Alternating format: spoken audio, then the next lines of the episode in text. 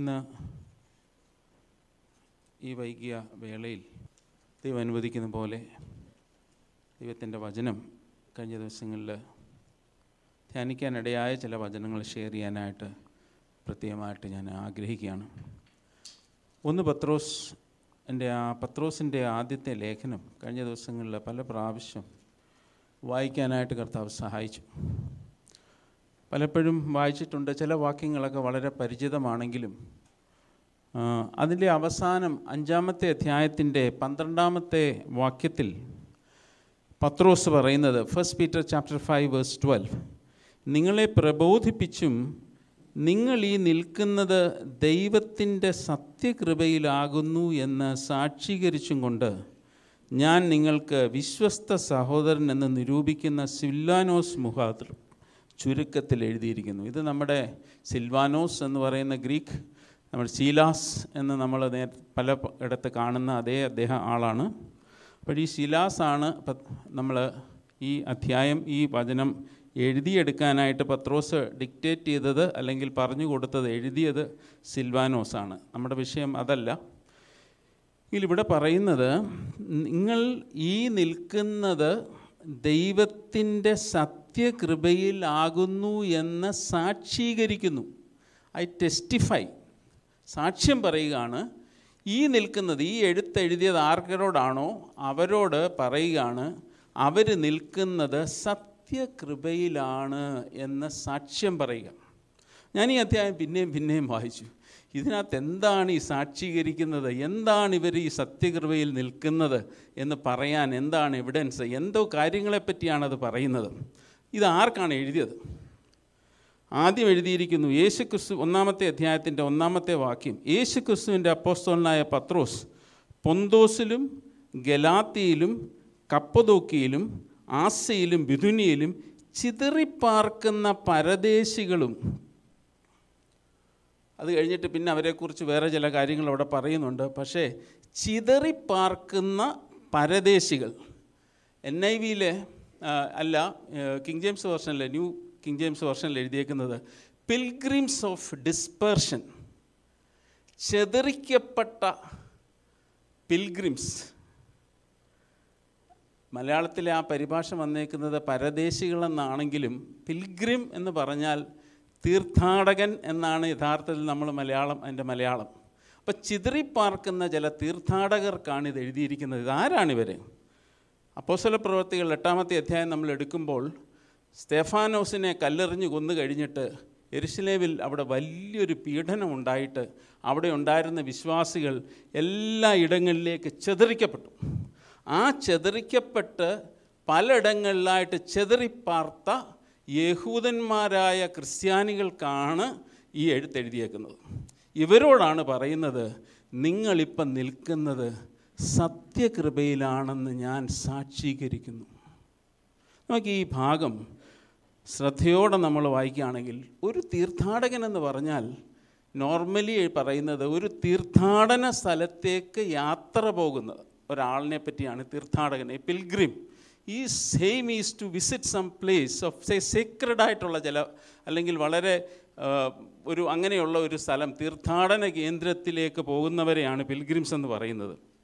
അപ്പോൾ ഈ ഇങ്ങനെ പലയിടങ്ങളിൽ ചെതറി പാർക്കുന്ന ചില മനുഷ്യർ അവരെക്കുറിച്ചാണ് ഈ വചനം എഴുതിയിട്ട് അവരോട് പറയുകയാണ് നിങ്ങൾ സത്യകൃപയിലാണ് നിൽക്കുന്നത്. നമ്മളും നമ്മുടെ ഈ നടപ്പ് കുറേ കഴിയുമ്പോൾ നമ്മളെ തന്നെ ഒന്ന് പരിശോധിക്കേണ്ടത് ആവശ്യമുണ്ട്. നാം സത്യകൃപയിൽ തന്നെയാണോ നാം ഇപ്പം നിൽക്കുന്നത്? നടന്ന് നടന്ന് നമ്മൾ മുമ്പോട്ട് പോയി കഴിയുമ്പം വേറെ ഒരിടത്ത് പൗലോസ് ചോദിക്കുന്നുണ്ട് നിങ്ങൾ വിശ്വാസത്തിൽ തന്നെയോ എന്ന് നിങ്ങളെ തന്നെ ഒന്ന് പരിശോധിക്കണം. ഇവിടെ പറയുന്നത് നിങ്ങൾ സത്യകൃപയിലാണെന്ന് എന്താണ് ഒരു ഉറപ്പ്? അങ്ങനെ തന്നെയാണോ നിങ്ങൾ നിൽക്കുന്നത്? എന്താണ് ഈ ഭാഗങ്ങൾ നമ്മൾ ഒന്ന് ശ്രദ്ധിക്കാനായിട്ട് ഞാൻ ആഗ്രഹിക്കുക. നമ്മൾ കർത്താവിന്റെ കാര്യം പറയും യേശു കർത്താവിന്റെ കാര്യം പറയുമ്പോൾ യേശു കർത്താവൻ കൃപയും സത്യവും നിറഞ്ഞവനായിട്ട് നമ്മുടെ ഇടയിൽ പാർത്തു. യോഹന്നാന്റെ സുവിശേഷത്തിന്റെ ആദ്യ ഭാഗങ്ങളത്. അവന്റെ നിറവിൽ നിന്ന് നമുക്ക് കൃപമേൽ കൃപ ലഭിച്ചിരിക്കുന്നു. അപ്പോൾ പുതിയ നിയമത്തിലേക്ക് വരുമ്പോൾ നമുക്ക് കൃപ ലഭിച്ചു എന്ന് നമ്മൾ പറയും. അതിന്റെ മിക്കവാറും കൃപ ലഭിച്ചു എന്ന് നമ്മൾ പറയുന്നത് അനർഹമായിട്ട് നമുക്ക് ഉള്ള നമുക്കൊരു അർഹതയും ഇല്ലാത്തപ്പോൾ ദൈവം നമുക്ക് തരുന്ന പല കാര്യങ്ങളെ ഓർത്താണ് നമ്മൾ കൃപയെന്ന് പറയുന്നത്. എന്നാൽ തീത്തോസിന്റെ ലേഖനത്തിൽ കൃപയുടെ ഒരു വേറെ ഒരു ഡെഫിനിഷനുണ്ട് തീത്തോസിന്റെ ലേഖനം രണ്ടാമത്തെ അധ്യായം. പതിനൊന്ന് തൊട്ട് Titus chapter two eleven to fourteen സകല മനുഷ്യർക്കും രക്ഷാകരമായ ദൈവകൃപ ഉദിച്ചുവല്ലോ. നാം ഭാഗ്യകരമായ പ്രത്യാശയ്ക്കായിട്ടും മഹാദൈവവും നമ്മുടെ രക്ഷിതാവുമായ യേശുക്രിസ്തുവിന്റെ തേജസ്സിന്റെ പ്രത്യക്ഷതയ്ക്കായിട്ടും കാത്തുകൊണ്ട് ഭക്തികേടും പ്രപഞ്ചമോഹങ്ങളും വർജിച്ചിട്ട് ഈ ലോകത്തിൽ സുബോധത്തോടും നീതിയോടും ദൈവഭക്തിയോടും കൂടെ ജീവിച്ചു പോരേണ്ടതിന് അത് നമ്മെ ശിക്ഷിച്ചു വളർത്തുന്നു. Grace teachers us to say no no എന്ന് പറയാൻ പഠിപ്പിക്കുന്നത് ഗ്രേസിന്റെ പദ്ധതിയാണ് അത് ശിക്ഷിച്ചു വളർത്തുന്നു എന്നാണ് പറയുന്നത് എന്തിനോടാ നോ പറയുന്നേ? ഭക്തികേടും പ്രപഞ്ചമോഹങ്ങളും വർജിക്കണം. അത് മാത്രം പോരാ. ഈ ലോകത്തിൽ നാം ഇവിടെ ജീവിക്കുമ്പോൾ സുബോധത്തോടും നീതിയോടും ദൈവഭക്തിയോടും കൂടെ ജീവിച്ചു പോരേണ്ടതിന് അത് നമ്മെ ശിക്ഷിച്ചു വളർത്തും. അപ്പം നമ്മൾ ഗ്രേസ് വർക്ക് ചെയ്യുന്നു എന്നുണ്ടെങ്കിൽ നമ്മൾ ഈ വർജിക്കേണ്ടത് വർജിച്ചിട്ട് നമ്മൾ വേണ്ടത് ആ സുബോധത്തോടെ നമ്മൾക്കിവിടെ ജീവിക്കാനായിട്ട് നമ്മൾ മുമ്പോട്ട് പോകും.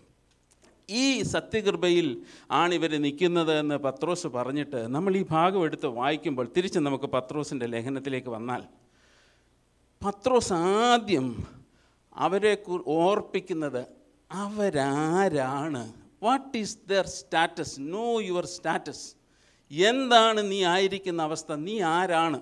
എന്നുള്ളതിനെപ്പറ്റി ഒരു ഉറപ്പാണ് ആദ്യം പത്രോസ് അവർക്ക് കൊടുക്കുന്നത്. അത് നമ്മളിപ്പം നമ്മൾ മുമ്പേ വായിച്ചത്. ഒന്നുകൂടെ നമ്മൾ എടുക്കുമ്പോൾ ഒന്നാമത്തെ അധ്യായം ഒന്ന് തുടങ്ങി കഴിഞ്ഞിട്ടുള്ള വാക്യങ്ങൾ.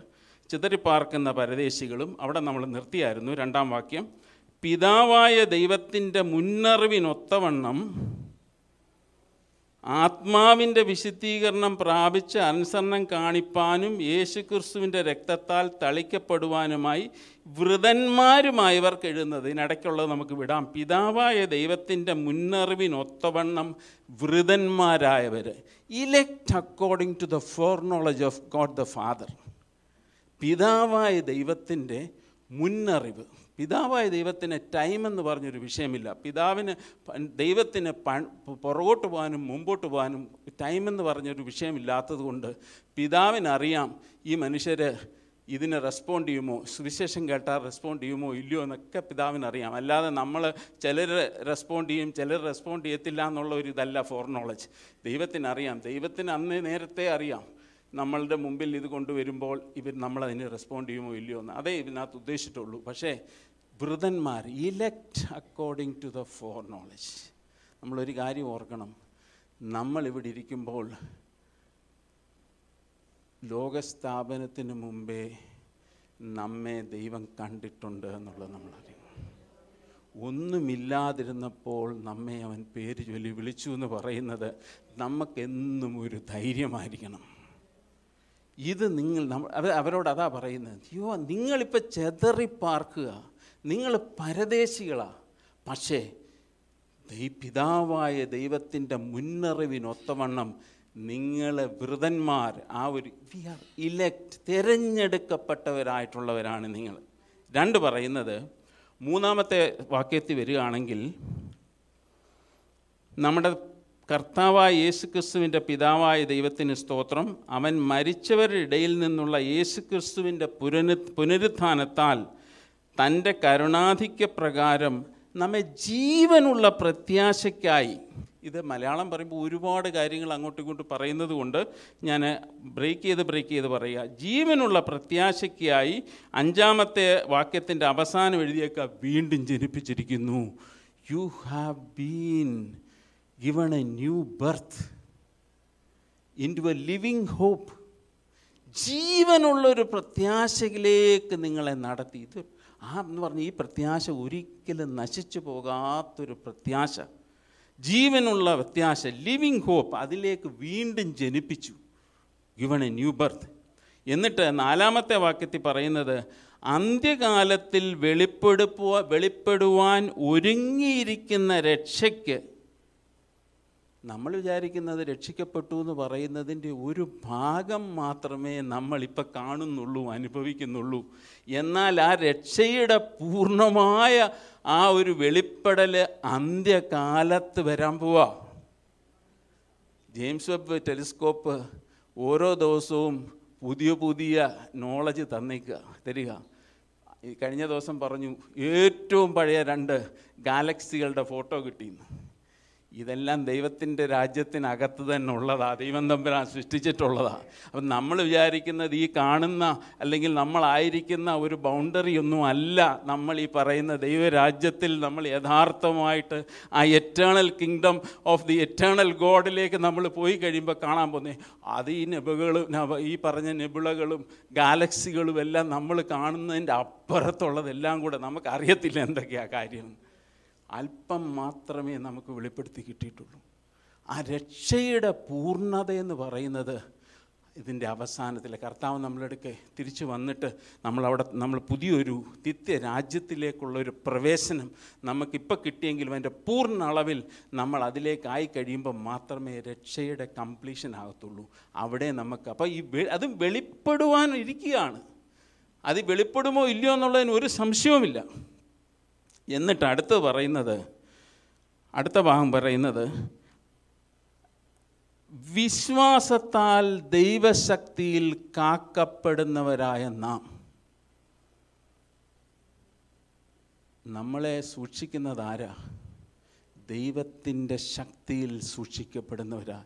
ഈ സകലത്തെയും സൃഷ്ടിച്ചതും ഈ സകലത്തെയും നിയന്ത്രിക്കുന്ന ദൈവത്തിന്റെ ശക്തിയാണ് നമ്മെ ഇത് നമ്മുടെ ഉള്ളി കിട്ടിയൊക്കത്തുള്ളൂ വേറെ ഒന്നുമല്ല.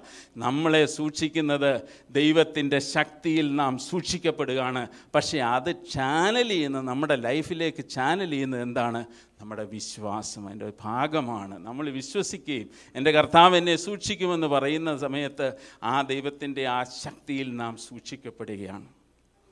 അതുമാത്രമല്ല അഞ്ചാമത്തെ വാക്യം പറയുന്നത് ക്ഷയം മാലിന്യം വാട്ടം എന്നിവ ഇല്ലാത്തതുമായ അവകാശത്തിന് ഒരു വലിയ ഇൻഹെറിറ്റൻസിനാണ് നമ്മളെ ജനിപ്പിച്ചിരിക്കുന്നത്. ഇവിടെ ഇരിക്കുന്ന ഓരോരുത്തർക്കും കർത്താവ് reserved in heaven for you എന്ന എന്നെ ഇത് new international version N K J വിയിൽ reserved in heaven for you there is an inheritance ഒരു വലിയൊരു അവകാശം അതിലേക്കാണ് നമ്മളെ വീണ്ടും ജനിപ്പിച്ചിരിക്കുന്നത്. നമ്മൾ ഇത്രയൊക്കെ പറയുമ്പം നമുക്ക് ഒരു ധൈര്യവും ഉറപ്പും വേണം. നമുക്ക് വേണ്ടി കർത്താവ് എന്തൊക്കെയാണ് ചെയ്തിരിക്കുന്നത് നമ്മൾ വിചാരിക്കുന്നത് ഈ വെളി കാണുന്ന പലതും നമ്മൾ കണ്ടിട്ട് ഇതൊന്നും ആയില്ലല്ലോ അങ്ങനെ ആയില്ലല്ലോ എന്നൊക്കെ ഓർത്ത് ഭാരപ്പെട്ട് ഇരിക്കുമ്പോൾ നമ്മളോട് നമുക്ക് വേണ്ടി കർത്താവ് ചെയ്തിരിക്കുന്ന കാര്യങ്ങൾ ഇറ്റ് ഈസ് റിസർവ്ഡ് ഒരിക്കലും അൺഡിഫൈൽഡ് ഒരിക്കലും പോകാത്തത് അൺഡിഫൈൽഡ് എന്നൊക്കെയാണ് ഓരോ വാക്കുകൾ അതിനകത്ത് എഴുതിയേക്കുന്നത്. ക്ഷയം വാട്ടം മാലിൻ നോൺ നോൺ കറ കറപ്റ്റ് ആകാത്തത് ഇത്രയും വലിയൊരു അവകാശം നമുക്ക് അവിടെ ഓരോരുത്തർക്കും ഉണ്ട്. അതിനു വേണ്ടിയാണ് നമ്മളെ വിളിച്ചേക്കുന്നത് അങ്ങനെ എഴുതിയിട്ട് അത് കഴിഞ്ഞിട്ട് ഞാൻ ഇടയ്ക്കിടയ്ക്ക് എടുക്കാനൊക്കത്തുള്ളൂ എട്ടും ഒമ്പതും വാക്യങ്ങൾ നമ്മൾ വായിക്കുമ്പോൾ അവനെ നിങ്ങൾ കണ്ടിട്ടില്ലെങ്കിലും സ്നേഹിക്കുന്നു. ആരെയാ? യേശു കർത്താവിനെ. യേശു കർത്താവുമായിട്ടൊരു ബന്ധമാണ് നമ്മുടെ ജീവിതത്തിന്റെ ഒരു കോർണർ സ്റ്റോൺ എന്ന് പറയുന്നത്.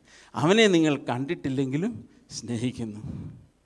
അത് കഴിഞ്ഞിട്ട് ഇപ്പോൾ കാണാതെ വിശ്വസിക്കുന്നു. ഈ അവരോട് തന്നെ പറയുന്നത് കാണാതെ വിശ്വസിച്ചു. ആദ്യം ഉണ്ടായിരുന്നവർ കണ്ട് വിശ്വസിച്ചു. കണ്ടിട്ടും വിശ്വസിക്കാത്തതായിരുന്നു തോമസ് ലിയ. തോമസ് ഒരു ഞായറാഴ്ച കർത്താവ് വന്നപ്പോൾ മറ്റു ചിലരൊക്കെ പറഞ്ഞു നീ ഇന്നില്ലായിരുന്നല്ലോ ആ മീറ്റിങ്ങിന് ആ സമയത്തെ തോമസ് ഇല്ലായിരുന്നു. തോമസിനോട് പറഞ്ഞു നീ ഉണ്ടായിരുന്നേ കർത്താവിനെ കാണാമായിരുന്നല്ലോ കർത്താവ് ഇവിടെ വന്നിട്ട് പോയല്ലോ എന്നൊക്കെ പറഞ്ഞു തോമസ് പറഞ്ഞു. ആ അതൊക്കെ നിങ്ങൾ പറഞ്ഞു. പക്ഷേ ഞാൻ കണ്ടാലേ വിശ്വസിക്കത്തുള്ളൂ. അവസാനം അത് കഴിഞ്ഞ് കർത്താവ് അടുത്ത പ്രാവശ്യം വന്നപ്പോൾ തോമസിനോട് പറഞ്ഞു തോമസേ ഇങ്ങി വാ. നീ എന്റെ വിരലിലൊക്കെ ഒന്ന് നോക്ക് സൈഡൊക്കെ ഒന്ന് നോക്ക് വിലാപ്പുറത്ത് കൈയിട് എന്നൊക്കെ പറഞ്ഞു കഴിഞ്ഞിട്ട് തോമസിനോട് പറഞ്ഞു കാണാതെ നീ കണ്ടിട്ട് വിശ്വസിച്ചു. കാണാതെ വിശ്വസിച്ചവർ ഭാഗ്യവാന്മാർ. ദേ ആർ ബ്ലെസ്സഡ് നമ്മൾ ആ ഭാഗത്തിന് ആ കൂട്ടത്തിലുള്ളവരാണ് we are blessed because we have believed without seeing കർത്താവ് ഉയർത്തെഴുന്നേറ്റു എന്നുള്ളത് നമ്മൾ വിശ്വസിക്കുന്നത് കണ്ടിട്ടല്ല വിശ്വസിക്കുന്നത് നമ്മൾ കാണാതെ വിശ്വസിക്കുന്നവരാണ്. വി ആർ ബ്ലെസ്സഡ് നമ്മുടെ ജീവിതത്തിൽ ഇതെല്ലാം ബ്ലെസ്സിങ് ആണ്. അപ്പോൾ അത് കഴിഞ്ഞിട്ട് അപ്പം അത് കഴിഞ്ഞിട്ട് പറയുന്നത് നിങ്ങളുടെ വിശ്വാസത്തിന്റെ അന്തമായ ആത്മരക്ഷ പ്രാപിക്കുകയും പറഞ്ഞു തീരാത്തതും മഹിമയുള്ളതുമായ സന്തോഷത്തോടെ ആനന്ദിക്കുകയും ചെയ്യുന്നു. നമ്മുടെ ഉള്ളിൽ ഒരു ജോയ് കർത്താവിൽ തന്നേ ഒക്കത്തുള്ളൂ നമ്മളത് സ്വീകരിക്കണം. നമ്മൾ ഇവിടുത്തെ ഈ പ്രശ്നങ്ങളിൽ ഉടക്കി നമ്മൾ ഇതിനകത്ത് ഈ ലെവലിലോട്ട് അങ്ങ് നിൽക്കാതെ നമ്മളോട് ഇന്ന് പറഞ്ഞേക്കുന്നത് നമ്മളൊരപ്പുറത്തെ ലെവലിലോട്ട് പോകണം. നമ്മൾ ഈ ലോകത്ത് ജീവിക്കുമ്പോൾ തന്നെ നമ്മൾ ദൈവരാജ്യത്തിലാണെന്നുള്ള വലിയ ബോധ്യത്തിൽ നമ്മൾ ജീവിക്കണം. അത് നമ്മുടെ ഉള്ളിൽ നമ്മുടെ ഈ പറഞ്ഞ എന്റെ അവകാശം എനിക്ക് തന്നിരിക്കുന്ന എന്റെ പൊസിഷൻ എനിക്ക് വേണ്ടി കർത്താവ് ചെയ്തത് എന്റെ ദൈനിൽ വ്യാപരിക്കുന്ന ദൈവശക്തി ഇതൊന്നും നമുക്ക് ഈ ലോകത്തിൽ ആർക്കും കിട്ടാത്തതാണ്. ഇത് നമ്മളെ ധൈര്യപ്പെടുത്തിക്കൊണ്ട് തന്നെ ഇരിക്കണം. എന്നിട്ട് അവസാനം പറയുന്നത് പതിനെട്ടാമത്തെ വാക്യത്തിൽ പറയുന്നത് വ്യർത്ഥവും പൃഥു പാരമ്പര്യവുമായ നിങ്ങളുടെ നടപ്പിൽ നിങ്ങൾ നിന്ന് നിങ്ങളെ വീണ്ടെടുത്തിരിക്കുന്നു. You have been redeemed from a nameless conduct which you have received by tradition from your fathers എന്നാണ് എൻ കെ ജെ വിയിൽ എഴുതിയിരിക്കുന്നത്. ചടങ്ങ് പോലെ നമുക്ക് ആ ട്രഡീഷനായിട്ട് പിതാക്കന്മാരിൽ നിന്ന് കിട്ടിയ ലക്ഷ്യമില്ലാത്ത ഒരു നടപ്പിൽ നിന്ന് നമ്മളെ വിടുവിച്ചിട്ട് നമുക്കൊരു ലക്ഷ്യം തന്നേക്കായിപ്പോഴേ നമ്മൾ നോക്ക് നമുക്കൊരു ലക്ഷ്യമുണ്ട്. നമ്മൾ പരദേശികളാണെങ്കിലും നമ്മൾ അവിടെ ചെന്ന് എത്തിത്തേരണം എന്ന് പറഞ്ഞൊരു തീർത്ഥാടനത്തിലാണ് നമ്മൾ ഇരിക്കുന്നത്.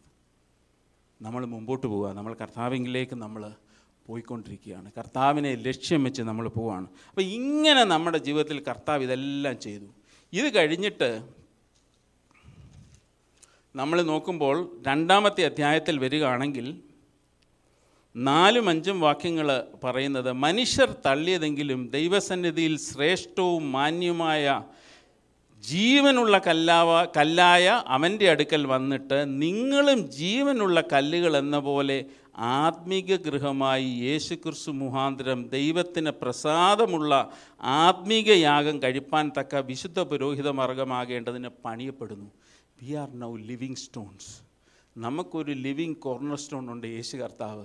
പക്ഷെ നമ്മളെല്ലാം ചേർത്ത് ഒരു ആത്മീക ഗ്രഹമായിട്ട് പണിയപ്പെടുക. ഞാനും എന്റെ കർത്താവുമെന്ന് മാത്രം പറഞ്ഞുകൊണ്ടിരിക്കാനല്ല നമ്മൾ ആ ബന്ധത്തിൽ തുടങ്ങിയിട്ട് ദൈവദിനത്തിൽ അപ്പസൽ പ്രവൃത്തികൾ നമ്മൾ കാണുന്നത് രക്ഷിക്കപ്പെടുന്നവരെ ദിനംതോറും ദിനം പ്രതി അവൻ സഭയോട് ചേർത്ത് വരുന്നു.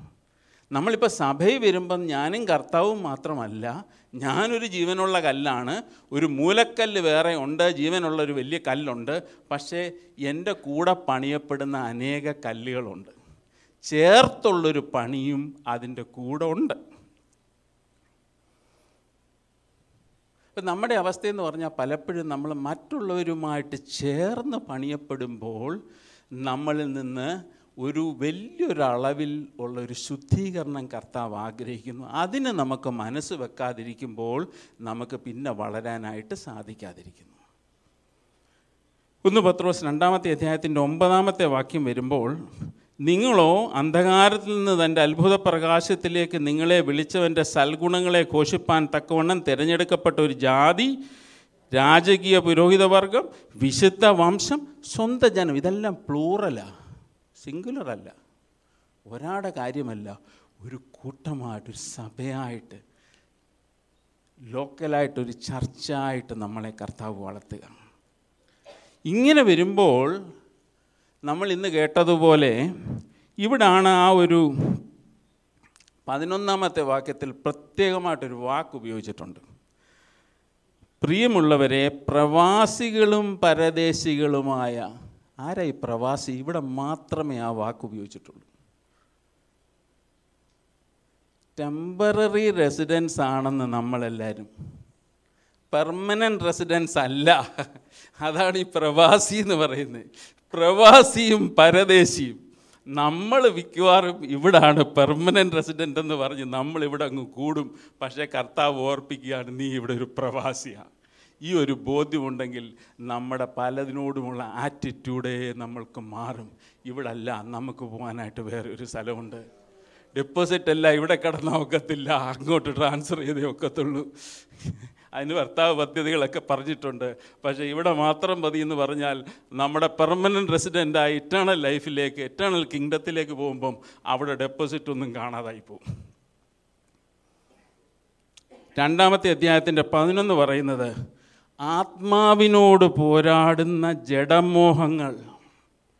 നമ്മുടെ ശത്രു എന്ന് പറയുന്നത് എക്സ്റ്റേണലായിട്ടുള്ളൊരു ശത്രുവിനെ കാട്ടി നമ്മുടെ ഏറ്റവും വലിയ ശത്രുത്വം നമുക്ക് പോരാട്ടമുള്ളത് നമ്മുടെ ഉള്ളിൽ കിടന്ന് പോരാടുന്ന ജഡമോഹങ്ങളാണ് ആത്മാവിനോട് പോരാടുന്ന ജഡമോഹങ്ങൾ.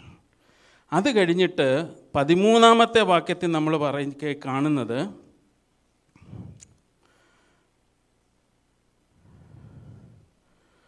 പതിനഞ്ചാമത്തെ വാക്യം. നിങ്ങൾ നന്മ ചെയ്തുകൊണ്ട് ബുദ്ധിയില്ലാത്ത മനുഷ്യരുടെ ഭോഷത്വം മിണ്ടാതാക്കണമെന്നുള്ളത് ദൈവേഷ്ടമാകുന്നു. ദൈവത്തിന്റെ ഇഷ്ടമാണ് ഈ മനുഷ്യരായ മന നമുക്ക് ചുറ്റുമുള്ള പല മനുഷ്യരോടും നമ്മുടെ നമ്മൾ നമുക്ക് ഈ പറഞ്ഞ പോലെ ജാതികളുടെ ദൂഷണമുണ്ട്. ഇപ്പോൾ പന്ത്രണ്ടാമത്തെ വാക്യത്തിൽ നമ്മൾ ഒന്നുകൂടെ നോക്കിയാൽ നിങ്ങളുടെ നല്ല പ്രവൃത്തികളെ കണ്ടറിഞ്ഞ് ആ അതിന് പതിനൊന്നിന്റെ രണ്ടാമത്തെ ഭാഗം വിട്ട ജാതികൾ നിങ്ങളെ ദുഷ്പ്രവർത്തിക്കാർ എന്ന് ദുഷിക്കും തോറും ചുറ്റുമുള്ളവർ ജാതികൾ നമ്മളോട് പറഞ്ഞെന്നിരിക്കും നിങ്ങൾ ദുഷ്പ്രവർത്തിക്കാരാണ് നമ്മളെക്കുറിച്ച് ദൂഷണം പറഞ്ഞെന്നിരിക്കും പക്ഷേ ഇതിനിടയിലൊക്കെയാണ് നമ്മൾ ജീവിക്കാനുള്ളത്. ഇങ്ങനെ നമ്മൾ ജീവിക്കുമ്പോൾ മൂന്നാ മൂന്നിന്റെ ഒമ്പതൊന്ന് എടുത്ത് നോക്കിക്കേ.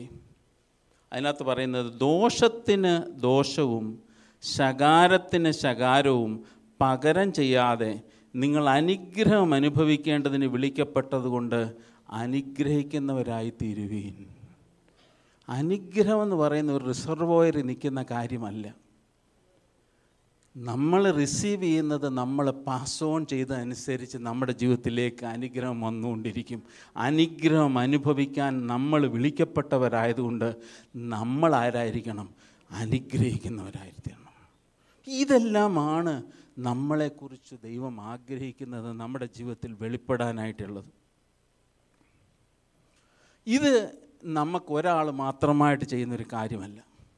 നമ്മുടെ കൂടെ അനേകർ നമ്മൾ കൂടെ ഉണ്ട് നമ്മളെ ഒരു വേലയ്ക്ക് കർത്താവ് വിളിച്ചാലും അതിന്റെ കൂടെ നമ്മളോട് ചേർത്ത് ആ വേലയ്ക്ക് വിളിച്ചേക്കുന്ന അനേകരുണ്ട്. അതിനോട് ചേർന്ന് മുമ്പോട്ട് പോകാൻ അദ്ദേഹം ആഗ്രഹിക്കുന്നു.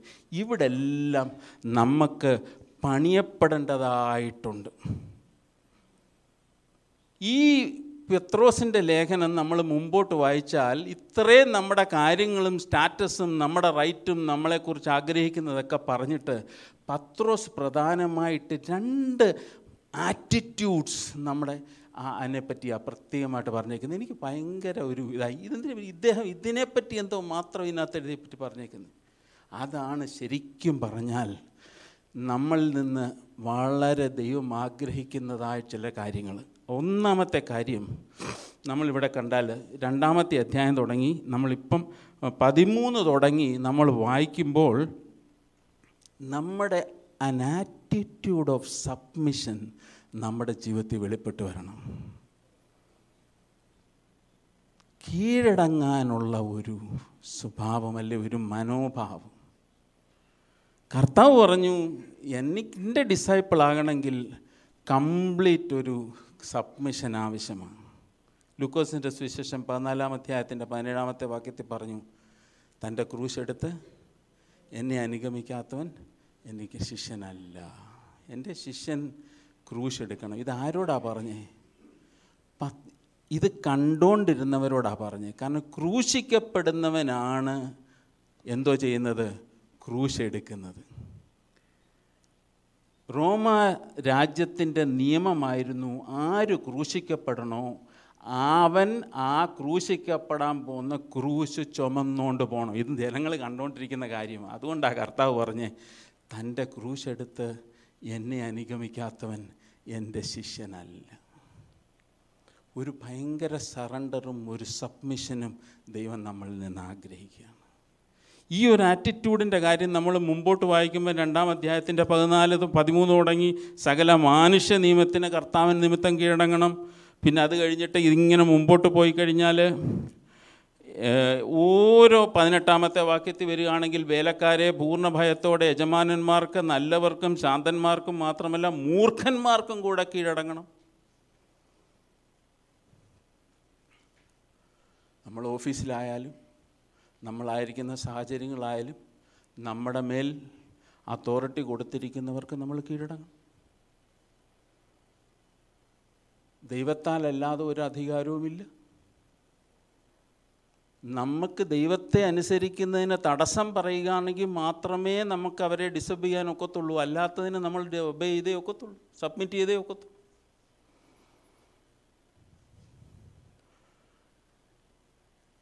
അത് നമ്മൾ പിന്നെ എപ്പോഴും എല്ലാ വിവാഹം ശുശ്രൂഷയ്ക്കും നമ്മൾ പറയും. ഇവിടെ തന്നെ എഴുതിയിട്ട് പ- പറയുന്ന മൂന്നിന്റെ ഒന്നാമത്തെ കാര്യം ഭാര്യമാരും ഭർത്താക്കന്മാരും തമ്മിലുള്ള ബന്ധത്തിലുള്ള സബ്മിഷന്റെ കാര്യം പറയും. അഞ്ചാമത്തെ അധ്യായത്തിൽ നമ്മൾ വരുമ്പം അഞ്ചിന്റെ അഞ്ച് നോക്കിയാൽ അവണ്ണം ഇളയവരെ മൂപ്പന്മാർക്ക് കീഴടങ്ങുവീൻ. എല്ലാവരും തമ്മിൽ തമ്മിൽ കീഴടങ്ങി താഴ്മ ധരിച്ച് കൊള്ളുവീൻ. ഒരു ഹ്യൂമിലിറ്റി നമ്മുടെ ജീവിതത്തിൽ വെളിപ്പെടണം. കർത്താവ് ആഗ്രഹിക്കുന്നത് സത്യകൃപ നമ്മളെ ഒരു ഹ്യൂമിലിറ്റിയിലേക്കും ഒരു സബ്മിസീവ് ആറ്റിറ്റ്യൂഡിലേക്കും നയിക്കണം.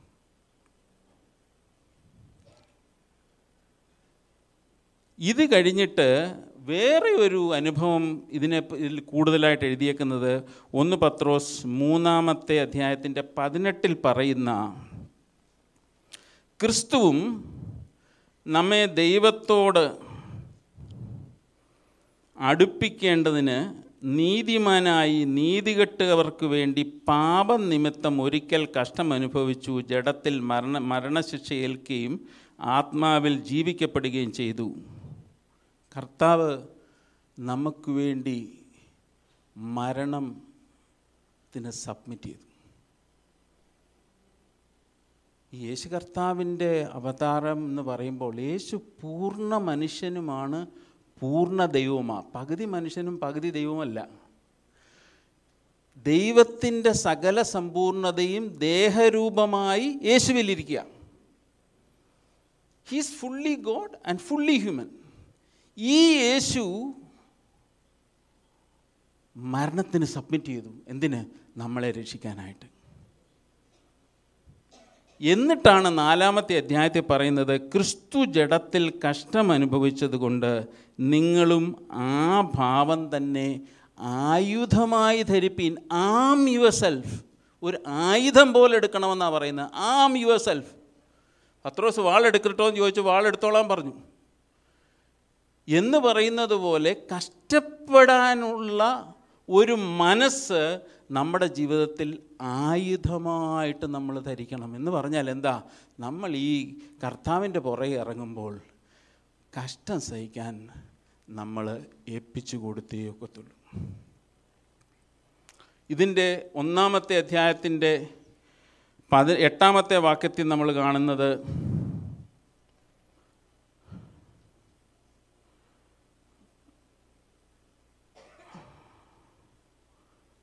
ആറാമത്തെ വാക്യമാണ് അതിൽ നിങ്ങൾ ഇപ്പോൾ അല്പനേരത്തേക്ക് നാനാ പരീക്ഷകളാൽ ദുഃഖിച്ചിരിക്കേണ്ടി വന്നാലും ആനന്ദിക്കുന്നു. ഇവിടെ വിശ്വാസം പരിശോധിക്കപ്പെടുന്ന കാര്യമാണ് പറയുന്നത്.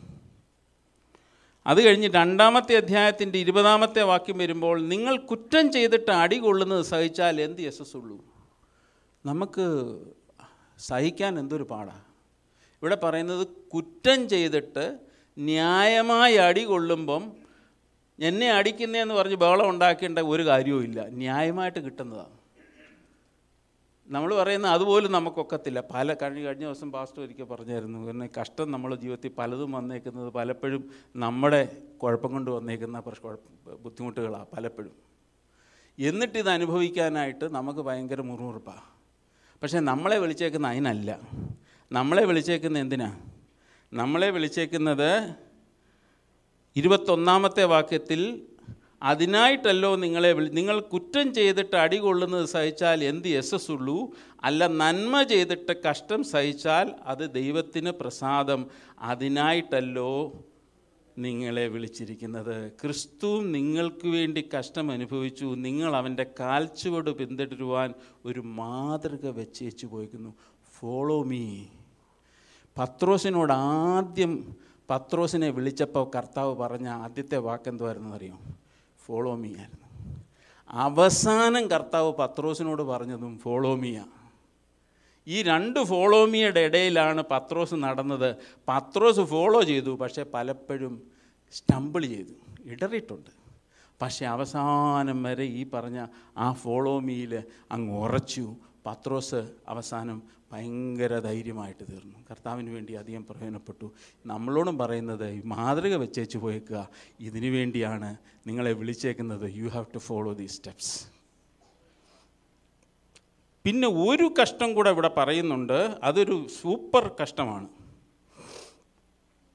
നാലാമത്തെ അധ്യായത്തിന്റെ പന്ത്രണ്ട്. പ്രിയമുള്ളവരെ നിങ്ങൾക്ക് പരീക്ഷയ്ക്കായി സംഭവിച്ചിരിക്കുന്ന അഗ്നിശോധനയെങ്കിൽ ഒരു അപൂർവ കാര്യം നിങ്ങൾക്ക് വന്നുകൂടി എന്ന് വെച്ച് അതിശയിച്ചു പോകരുത്. ക്രിസ്തുവിന്റെ കഷ്ടങ്ങൾക്ക് പങ്കുള്ളവരാകും തോറും സന്തോഷിച്ചു കൊള്ളുവീൻ അങ്ങനെ നിങ്ങൾ അവന്റെ തേജസ്സിന്റെ പ്രത്യക്ഷതയിൽ ഉല്ലസിച്ചാനന്ദിപ്പാൻ ഇടയാകും. ഇതൊരു വേറെ ലെവലാണ് അതുകൊണ്ടാണ് ഇവിടെ എഴുതിയേക്കുന്ന അഗ്നിശോധന എന്നൊക്കെ എഴുതിയേക്കുന്നത്. അവിടെ പറഞ്ഞേക്കുന്നത് ഈ കഷ്ടങ്ങളിൽ കൂടെ പോകുന്നവർ മഹത്വം പ്രാപിക്കുന്നവരാണ് സ്തേഫാനോസിനെ കല്ലെറിഞ്ഞ് കൊള്ളുമ്പം ചൊറ കല്ലെറിഞ്ഞ് കല്ല് ഓരോന്നും വന്ന് വീഴുമ്പം സ്തേഫാനോസിന്റെ കണ്ണ് തുറന്നു. ഞാൻ അവിടെ സ്വർഗം തുറന്നിരിക്കുന്ന കാണുന്നെന്ന് പറഞ്ഞു. ഗ്ലോറി അവിടെ വെളിപ്പെട്ടു തനിക്ക്. അപ്പം അതൊരു വേറെ ഒരു ലെവലിലുള്ള കഷ്ടമാണ്. ക്രിസ്തുവിന്റെ കഷ്ടാനുഭവങ്ങളിൽ പങ്കുള്ളവരായി തീരുക നമ്മളിപ്പോൾ പറയുന്ന ഇതിവിടെ കേട്ട ഈ മിഷണറിമാരൊക്കെ അവർ അനുഭവിക്കുന്ന ആ ഒരു ലെവലെന്നൊക്കെ പറഞ്ഞാൽ ഈ ഒരു ലെവലിലോട്ടുള്ളൊരു കഷ്ടമാണ് അല്ലാതെ ചില കാര്യങ്ങൾ പഠിപ്പിച്ചെടുക്കാൻ കർത്താവ് നമ്മുടെ ജീവിതത്തിൽ ചെരുന്ന ബാലശിക്ഷയുടെ കഷ്ടമല്ല നമ്മളീ പറയുന്നത്. നമുക്ക് ബാലശിക്ഷ തന്നെ വലിയൊരു പ്രശ്നമായിട്ടിരിക്കുക ക്രിസ്തുവിന്റെ കഷ്ടങ്ങൾക്ക് നമുക്ക് എന്തോ പങ്കുണ്ടാവും. കാരണം ഇവിടെ എത്രത്തോളം ക്രിസ്തുവിന്റെ കഷ്ടങ്ങൾക്ക് പങ്കുണ്ടോ അത്രത്തോളം നമുക്ക് അവിടെ മഹത്വത്തിന് പങ്കുണ്ട്. തേജസ്സിന് പങ്കുണ്ട്. തേജസ് വെറുതെ കിട്ടുന്നതല്ല.